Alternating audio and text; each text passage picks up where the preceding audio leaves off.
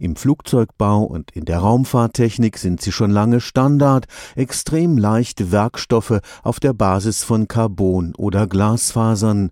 Im Automobilbau hat man sie bisher eher sparsam eingesetzt. Für Mittelklassewagen sind sie einfach zu teuer.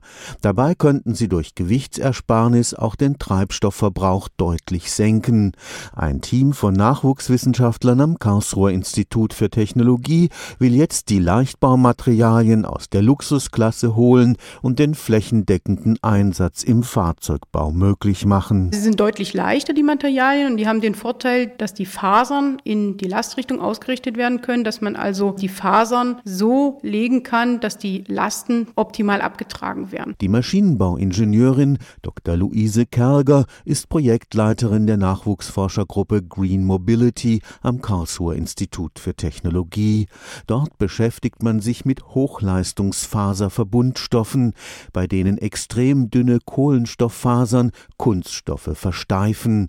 So kann man etwa eine Türsäule genau dort verstärken, wo sie auch belastet wird. Bei einer B-Säule im Auto, da weiß man, unter einer Crashbelastung gibt es die und die Biegebelastung und das ist ziemlich vorbestimmt, wie das Bauteil kaputt geht und wie man dann auch Fasern legt. Im Unterschied zu Metall wird der Werkstoff für jedes Fahrzeugteil maßgeschneidert hergestellt.